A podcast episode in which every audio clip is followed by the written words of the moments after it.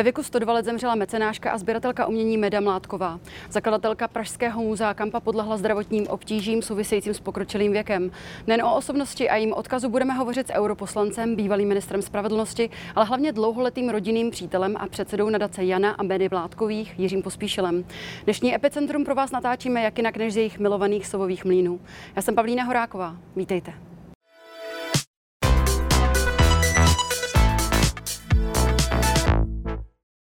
Pane Pospíšile, Česko dnes zasáhla velmi smutná zpráva. Vás s Medou Mládkovou spojovalo dlouholeté přátelství. Mě by zajímalo, kdy jste s ní vlastně naposledy hovořil a jak jste se vůbec o její smrti dozvěděl? To mi dáváte emocionálně těžkou otázku na úvod. Já jsem Medu Mládkovou viděl ještě včera večer. Jsem ji navštívil v pozdních hodinách. Vždycky, když odjíždím do parlamentu, tak se snažím zastavit se u ní, podívat se na ní. Ten její zdravotní stav bohužel v poslední době se zhoršoval. Ona už příliš nekomunikovala, příliš nevnímala, ale já jsem vždycky pocit, že když někdo navštívil, tak jako projevovala v očích a v mimice radost. Ale je třeba opravdu říci, že ten stav byl adekvátní jejímu neuvěřitelně vysokému věku. Takže ptáte-li se kdy, tak jsem ji viděl včera večer, tedy několik hodin před její smrtí, kdy ona zemřela v klidu, ve spánku, ve svém bytě, tady na Kampě. Mnozí lidé vnímají Medu Mládkovou jako silnou, inspirativní, vzdělanou ženu. Co byste dodali ještě vy? No to, co říkáte, všechno platí.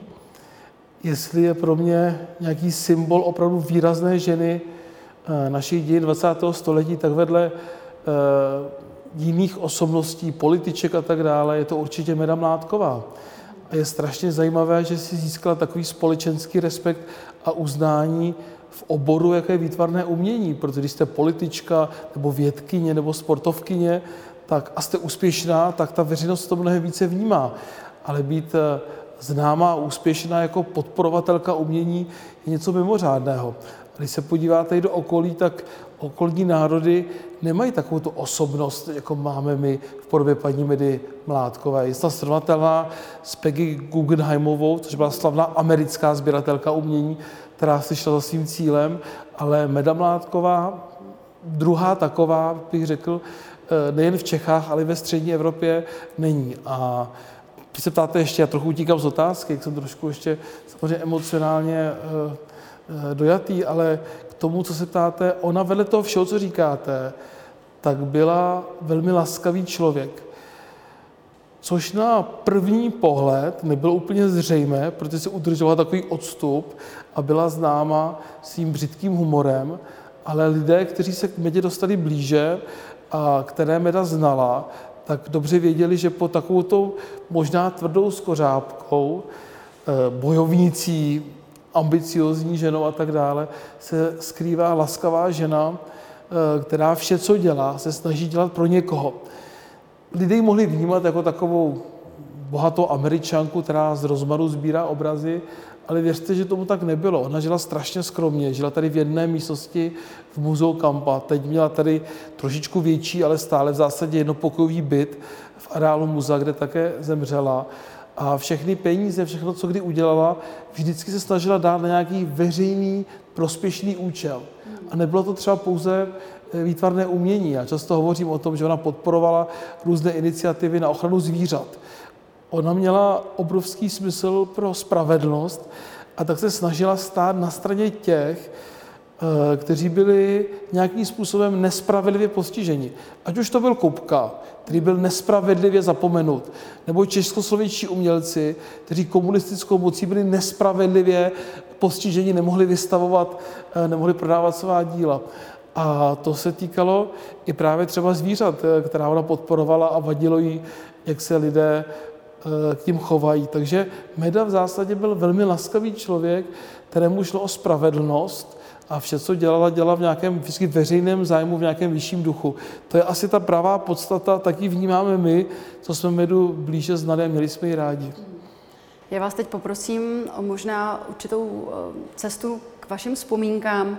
Mě by zajímalo, vzpomenete si ještě, co bylo to vaše první setkání s Medou a možná, proč si myslíte, nebo čím jste si získal její důvěru a její přátelství? Tak na mé otázky odpovím stručně, nevím, jo. Tak u prvního si opravdu nepamatuji, to první naše setkání. Já jsem byl v počátku, chodil jsem do muzea Kampa, my se známe více než 20 let a v zásadě ten prvotní impuls naší komunikace byl dán hlavně tím, že já jsem byl začínající politik a ji politika vždycky zajímala. Bavila se ráda o politice, zajímaly věci veřejné. Ostatně i ta podpora kultury byla pro ní věc veřejná. Proto důležité pro národ, pro naši identitu, proto podporovala výtvarnou kulturu, proto to ona dělala. A my jsme nás někdo seznámil tady, já byl tady mladý poslanec, začali jsme spolu komunikovat a primární naše debaty byly o české politice.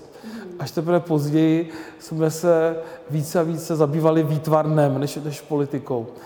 A z tohohle pohledu jsme se postupně stávali dobrými přáteli. Já přesně ani nevím, proč si mě vybrala, ale je faktem, že v určitý okamžik začala si uvažovat, co dál s touto nadací, co udělat pro to, aby to muzeum jednou nezaniklo. Ona jako moudrý člověk věděla, že nikdo tu nejsme na dosmrti a že i když je stále v kondici v 95 letech a tak dále, tak je třeba uvažovat, co se jednou s tím muzeem stane. A v zásadě jsem tak pochopil od určité doby, že si mě tak trochu testovala, ptala se různě na mě a tak dále. A pak se jednoho dne rozhodla, to jsem byl ještě ministr spravedlnosti, že tedy v České televizi v přímém přenosu v nějakém pořadu sdělila, že teda by byla ráda, abych se o tom muzeum jednou staral. Tedy má šance se proto svobodně rozhodnout a zvážit všechna rizika byla velmi omezena, protože mi jednoho večera volá Česká televize, ČT24, nebo jak se to tehdy jmenovalo, a ptala se mi na to, jestli teda jsem ochoten převzít zprávu muzea Kampa, že to právě Meda Mládková řekla v České televizi v přímém přenose, anebo ne. Takže já v té pikosekundě jsem řekl ano, aniž bych měl vlastně rozmyšleno, co všechno to znamená a jak je těžké udržet v chodu v České republice privátní muzeum výtvarného umění. To opravdu není jednoduchá věc. A proto všem, co k nám chodí, chci poděkovat, protože tím, že si u nás koupíte lístek a zaplatíte určitou sumu, tak jste fakticky mecenáši toho muzea. Protože my žijeme z toho, co se vybere tady na vstupném a tak dále. Tak proto to vstupné není třeba úplně levné, tak to prosím případně, přátelé, berte jako podporu muzea, nikoliv pouze jako vstupenku.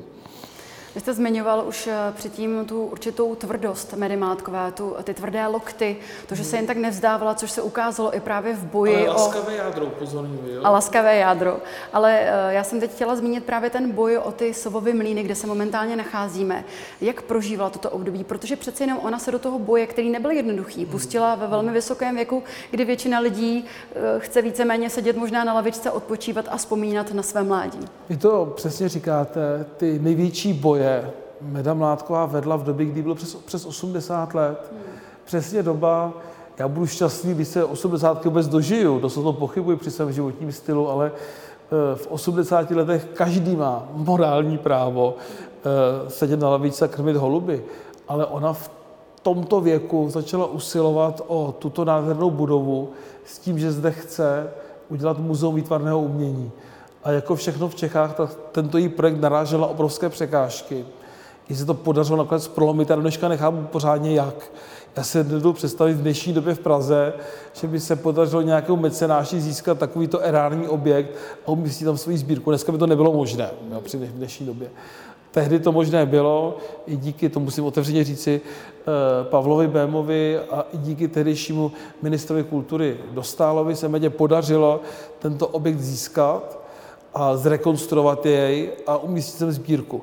Když ten objekt Meda získávala, tak to byly ruiny a nikdo v tom neviděl možnost krásného sídla galerie moderního umění, místa, které bude mít své genius loci. Ale Meda, jak je vizionářka, tak toto věděla. Stejně jako věděla v 50. letech, že Kupka je genius a jednou bude strašně slavnej. Stejně jako věděla, když sbírala v 60. letech začínající umělce typu Kolíbala, Malícha, Šimotové, Kratiny, Janouškové. To byli mladí lidé, které tehdy nikdo nezbíral. Tak ona už je kupovala a věděla, že tihle lidé jednou budou strašně slavní. To znamená, ona byla obrovská vizionářka. Takže vedle té tvrdohlavosti, pracovitosti, cílevědomosti musíte být ještě vizionář, abyste měla tu vizi, pro kterou tvrdě bojujete. A to teda ona uměla a díky tomu tento objekt získala.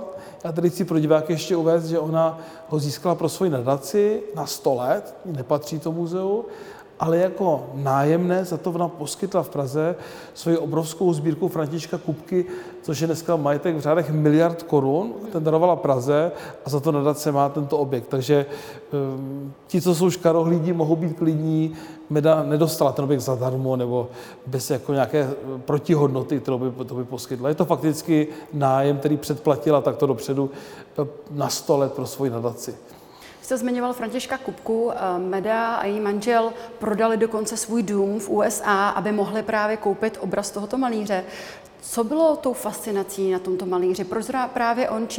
Co bylo to hlavní spojení s tímto malířem? Meda Mládková v 50. letech studovala v Paříži kunsthistorii a moc jí to nebavilo. A tehdy tedy její budoucí manžel, pan Mládek, upozornil na Čecha, žijícího na předměstí Paříže, jakéhosi Kupku. Darovali takový malý obrázek, tanečnici, který tu máme od Kupky v muzeu, tak se na ně můžete přijít podívat. Tam začíná cesta Mládkových a Kupky. A Meda na základě toho Kupku navštívila a jak sama říká, tak byla fascinovaná tou tvorbou, tou barevností, tou energií, že víceméně to byl ten impuls, proč ona začala milovat výtvarné umění. Tak ona často říkala, že za to, že miluje výtvarné umění, vděčí Kupkovi. A asi to do určité míry byla pravda. A v zásadě ona, a to je ta genialita některých z nás, nebo konkrétně její, já ji třeba asi nemám, tak jako kterou ona měla, že byla schopna odhadnout a vytušit intuitivně, pocitově, že ten Kupka je tak mimořádný, že sice v 50. letech byl neznámý, ale o 50 let více budou jeho obrazy stát desítky a dokonce i stovky milionů korun. Ta Meda to věděla před 70 lety a to je ta její genialita, to, že byla vizionářka. Jste říkal, že jste spolu často hovořili i o politice. Mě by zajímalo, sdílela s vámi třeba vaše politické preference? Hovořili jste o tom? Diskutovali jste? Jo, ona byla, že jo, pravdoláska. Asi zástupci Pražského hradu by ji zařadili do Pražské kavárny, když teď trochu to odlehčím. Ona byla velkou přítelkyní Václava Havla, byla přítelkyní disentu, podporovala všechny ty osobnosti, které se v 90. letech po revoluci dostaly na politickou scénu. A byla spíše taková ta osobnost havlovského typu, jo? To znamená ta linie Havel-Schwarzenberg vůči Václavu Klausovi aspoň byla více kritická. A vůči vám? No tak jí, tak chcete nějak taky říkat, ale tak asi kdyby byla vůči mě kritická, tak by mi tady nenabídla tu práci, ale jí trošku štvalo, že jsem v té době byl v ODS, takže potom uvítala, když jsem jako nezávislý kandidát kandidoval za Topku, ale říkám to jistě jako nadsázkou, protože ona měla pro lidsky velmi blízko k Karlovi Schwarzenbergovi. A pro ní jakoby, ona samozřejmě vyznávala svobodu, jak byla liberálního smýšlení, ale vnímala, že ten kapitalismus nemůže mít jenom ostré lokte. Že musí mít nějaké hranice, nějakou míru, že ke kapitalismu patří i solidarita, pomoc těm, kteří nejsou tak úspěšní a vnímala právě ty jiné hodnoty, než třeba takový ty někteří tvrdí liberálové 90. let, ona tady prosazovali. Jo. Ale víte co, já o těch politických jejich preferencích nechci až tak hodnotit, tak hovořit, ale snad řeknu s nadsázkou, že ona, kdyby byla mladší, tak by se možná vrhla ještě do politiky a s nadsázkou říkala, kdybych byla o 10 let mladší, tak bych ještě kandidovala na prezidentku. Takže v tomto směru je možná škoda, že Meda Mládková není mladší. Mohli jsme mít první prezidentku ve střední Evropě my a nikoli v Slováci. A mohla to být třeba Meda Mládková, když to teď trošku takhle uvedu žertovně, jestli to vůbec je možné v dnešní den. Vy jste také uvedl, že jste se potom už bavili i o osobnějších věcech. Mě by zajímalo, radila vám třeba ve vašem osobním životě a pokud ano, co byla třeba ta rada, kterou se budete nést ve svém srdci možná až do konce vašeho života, co vás nejvíce ovlivnilo? Tak by dávala mnoho rad, když dovolíte, asi se nechám pro sebe, nebo nemám ani jako mentální náladu v den jejího úmrtí o tom hovořit, ale ona byla opravdu moudrý člověk, prožila dlouhý a mimořádně těžký život, měla obrovské životní zkušenosti a třeba jednou z věcí, kterou mi radila, kterou jsem ještě nesplnil, jak vidíte, kdy mi říkala, abych si pořídil dítě, tak to snad mohu prozradit pro trochu odlehčení. Řekl bych, že celý život asi těžce nesla, že sama neměla děti. Že opravdu ona by byla určitě výborná matka. Bohužel jí bylo dáno, jiné děti neměla a myslím si, že to byla věc, kterou asi obtížně nesla. To je asi tak, co bych si jeho soukromí prozradil, ale jestli dovolíte, ostatní věci bych nechtěl dneska tady říkat. Nemám děti, možná kdybych měla děti, že by všechno bylo jiný. To říkala právě paní Meda před časem Českému rozhlasu. Ano. V čem si myslíte, že by to bylo jiné? Já chápu, že se hrajeme trošičku na jakési kdyby, ale v čem by to bylo jiné? To tak v životě opravdu bývá. Když by měla děti, tak by třeba mnohem více se starala o blaho svých dětí, jako každá správná matka, a třeba méně by investovala času a energie do veřejného blaha. Předtím, že ona neměla děti, tak všechen svůj čas investovala do, řekněme, právě projektů, které z jeho pohledu měly nějaký veřejný smysl. Chtěla, aby to byla Verichova vila otevřená pro mládež, pro veřejnost. Chtěla, aby ta její sbírka tady byla vystavená, aby lidi viděli Kupku jejího. To znamená, dělala projekty pro ostatní. Nebyla manželkou úspěšného amerického bankéře, která se nudí, sedí doma, zavařuje blumy a tráví odpoledne na kávách nebo čajích s dámami podobného společenského zařazení. To taková nikdy nebyla. Jo. Kdyby měla děti, tak těžko říci, ale myslím si, že asi by minimálně stejně energie věnovala i právě jim, ale to už jsou spekulace. Vzpomínala často třeba na svého zesnulého manžela? Já musím říci, že nebylo dne do poslední chvíle, kdyby ona o svém manželovi nehovořila. To byla opravdu pro ní velká osudová láska a ona často, ještě před několika lety říkala, že vždycky večer, když si lehne do postele, tak se kouká na fotku svého manžela a jako by s ním duchovně, intuitivně rozpráví a jako se s ním taky jako v duchovně baví, jak on vnímá tady to její dílo zde v Praze. Protože ona to vnímala, že to, co tady vytvořila, je výsledek jejich společné práce. Že to je výsledek manželů Mládkových. Proto také nechala na muzeum napsat citát svého manžela, protože manžel byl stejně vášnivý sběratel a milovník umění jako ona. Bohužel zemřel na rakovinu v roce 1989, nedožil se svobody v Československu a ona tak považovala vytvoření toho muzea jako dotažení jejich společného snu, jejich společného projektu. Toto není jako jenom muzeum Medy Mládkové, toto je správně muzeum manželů Mládkových, kdy Meda měla to štěstí, že se dožila vyššího věku než jejich manžel, a tedy bylo jí dáno od Boha, aby to jejich společné dílo a to poslání, aby dokončili. Protože oni už kdysi spolu uvažovali o tom, co s tou sbírkou, kterou vytvořili, jenom udělat. A už ještě v době komunismu je napadala myšlenka, že by bylo skvělé, kdyby ta sbírka mohla být jednou umístěna a vystavena tady v Praze. Takže to muzeum je více naplnění nějakých jejich společných vizí, o kterých se bavili a uvažovali již od 80. let. Když se ohledneme ještě nad jejím životem, její život je velmi spojován často s tím pobytem v zahraničí. Ona se velmi často vyjadřovala, že nebyla migrantkou, ale že byla v azylu a že vždy se plánovala vrátit. Přesto by mě zajímalo, vzpomínala často na některé příběhy možná, které se udály v tom zahraničí. Je nějaký příběh, který ve vás zanechal nějakou viditelnou stopu nebo nějaké silné emoce?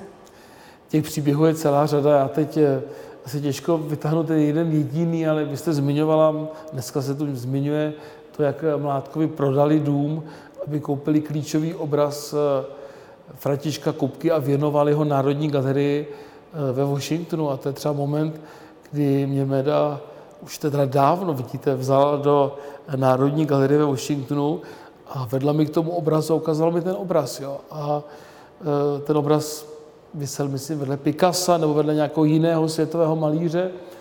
A v tu chvíli si uvědomíte takovou jako zvláštní hrdost na to, že tady visí vedle Picassa Čech, Kupka, a že tu visí proto, že ho český mecenáš a mecenáška koupili za své peníze a věnovali ho, jako to dělají velcí, bohatí američtí sběratelé a sponzoři, a věnovali ho té Národní galerii, protože ta Národní galerie ve Washingtonu je samozřejmě plná darů, ale od amerických miliardářů, lidí, pro které ta koupě obrazu je v zásadě drobnost.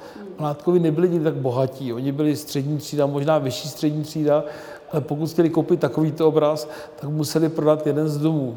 A udělali to, protože to považovali za nutné a důležité pro českou kulturu a pro samotného Kupku, aby Kupka visel v tak prestižní instituci hned vedla Picassa. Jo, takže si člověk řekne, jasně, tento národ nemá Rockefellery, ale má podobné donátory nebo mecenáši, kteří jsou ochotní udělat podobný akt jako ten Rockefeller, když tam daroval toho Picassa, ale pro ně, pro toho Čecha, pro ty manžele Kupkovi, to je mnohem větší jaksi zásah, větší ekonomický výdaj, větší ztráta.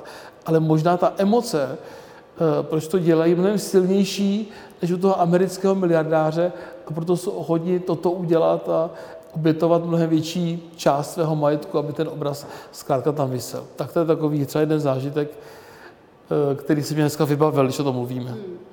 My tady hovoříme o jejím odkazu, který skutečně má sahá až do zahraničí, není lokalizovaný v České republice, ona je opravdu světoznámou osobností, ale mě by zajímalo, co dělalo Medě Mládkové radost v svým osobním životě? Co dělala kromě toho, těchto prací, které teď můžeme ocenit, co dělala pro to, aby zůstala tak vitální?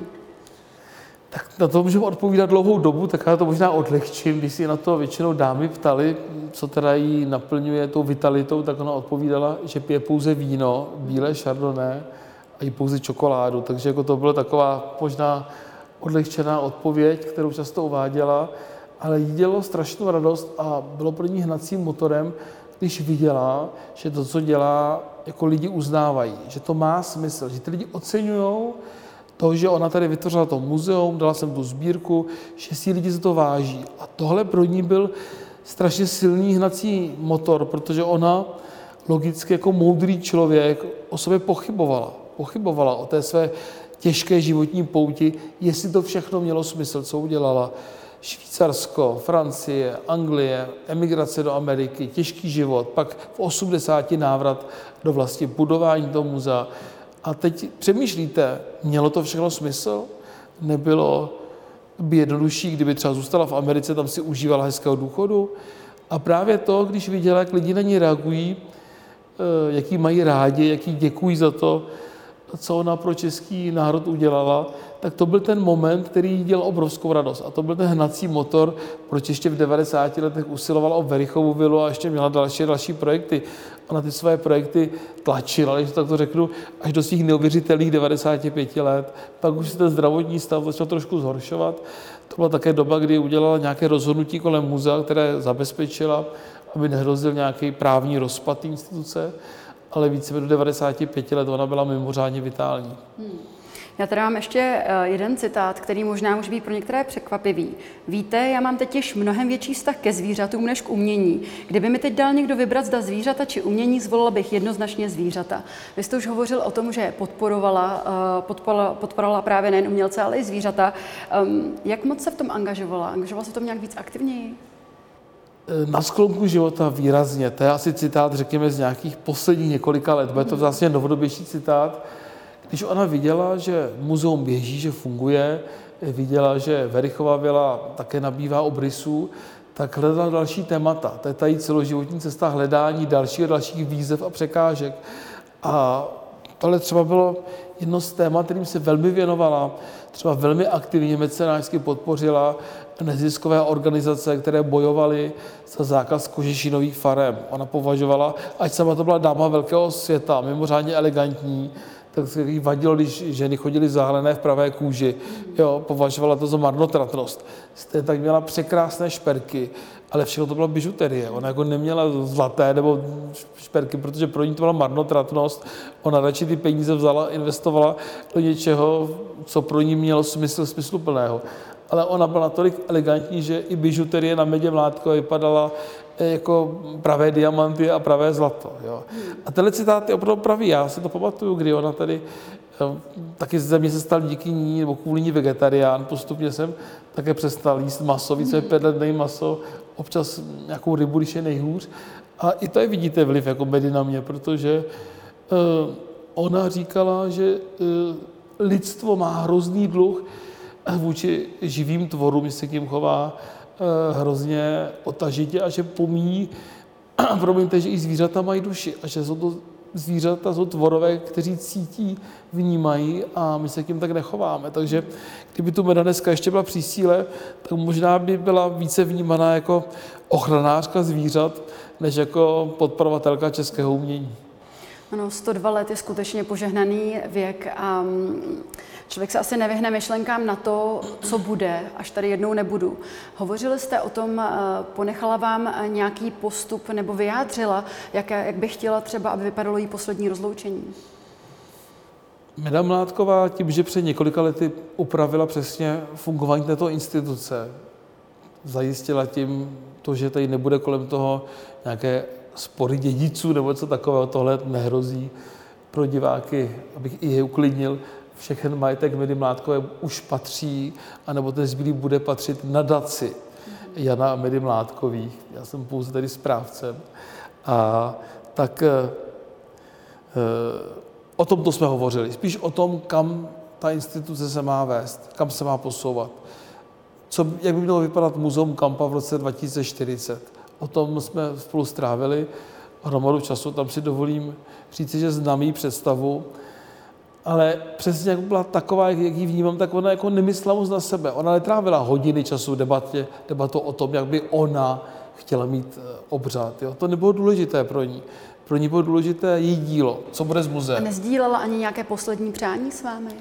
Já to snad mohu říci, tak vím, že jaksi chce být jaksi pohřbena, nikoli zpopelněna do rodinné hrobky na Jižní Moravě. Tyhle informace vím, ty mám, ty také naplníme, ale mnohem více času v těch úvahách, co bude po její smrti, věnovala právě svému dílu než sama sobě. A pro naše diváky, kteří by se chtěli s Medou Mládkovou rozloučit, jaké mají možnosti? Tak pokud chtějí takové letmé rozloučení, tak mohu přijít sem na nádvoří muzea Kampa, kde před domečkem, kde Meda žila, je to opravdu malý skromný domeček, je takové malé improvizované pietní místo, aby tam lidé mohli zapálit svíčku a položit květinu. To tady bude v následujících dnech. A pokud někdo chce jaksi duchovnější rozloučení, tak my připravujeme církevní pohřeb, bude určitě mše, ale teď o ní teprve jednáme, omlouvám se, neumím sdělit přesný datum, ale na sítích muzea Kampa, na našich sociálních profilech v nejbližší době bude oznámeno, kdyby tato smuteční slavnost měla proběhnout. Takže každý, kdo chce, bude moci přijít na tuto mši a s Medou Mládkovou se i duchovně rozloučit. Přežije-li kultura, přežije národ. To je tedy myšlenka, která podle vás po Medě Mládkové zůstává jako její odkaz. Co byste k tomu ještě dodal? Jestli byste si troufl odhadnout, co by Meda chtěla vzkázat lidem, kteří na ní teď myslí? Já vůbec nechci odhadovat, co by Meda řekla. Meda byla natolik originální člověk, že to v zásadě ani není odhadnutelné, ale já si myslím, že když tuto myšlenku, tento citát budeme brát vážně a kultura, naše česká kultura pro nás bude důležitá. Nebude to něco zcela na okraji našeho spotřebního života, ale budeme žít kulturně, budeme si vážit našich umělců, výtvarné kultury, hudby a tak dále, tak tím budeme tento odkaz Medy Mládkové naplňovat, protože Meda tím sloganem, citátem chci říci, že národ je mimo jiné definován i tím, jak kvalitní a bohatou kulturu má, jaké má umělce, jaké má malíře, sochaře, jaké má hudební skladatele. I toto velmi vypovídá o kulturnosti a tedy civilizovanosti národa. A Meda vždycky říkala, že my máme mimořádnou kulturu, že tedy mimořádné množství úžasných výtvarníků, sochařů a že na to, jak jsme malý národ, tak máme opravdu plejádu skvělých umělců, to znamená, máme mimořádně silnou kulturu a proto, i když jsme malí, tak jsme přesto mimořádně silný národ. Tolik europoslanec Jiří Pospíšil. Já vám děkuji, že zase na nás i v tento velmi těžký den udělal čas a doufám, že se příště uvidíme v příjemnějších dnech a děkuji, že jste sdílel vaše myšlenky někde na viděnou. Děkuji za pozvání, hezký den. A to už je z dnešního Epicentra vše. Já nám připomenu, že záznam tohoto dílu společně s těmi ostatními naleznete jako vždy na blesk.cz. Já se s vámi pro dnešek loučím a těšíme se opět zítra. Na viděnou.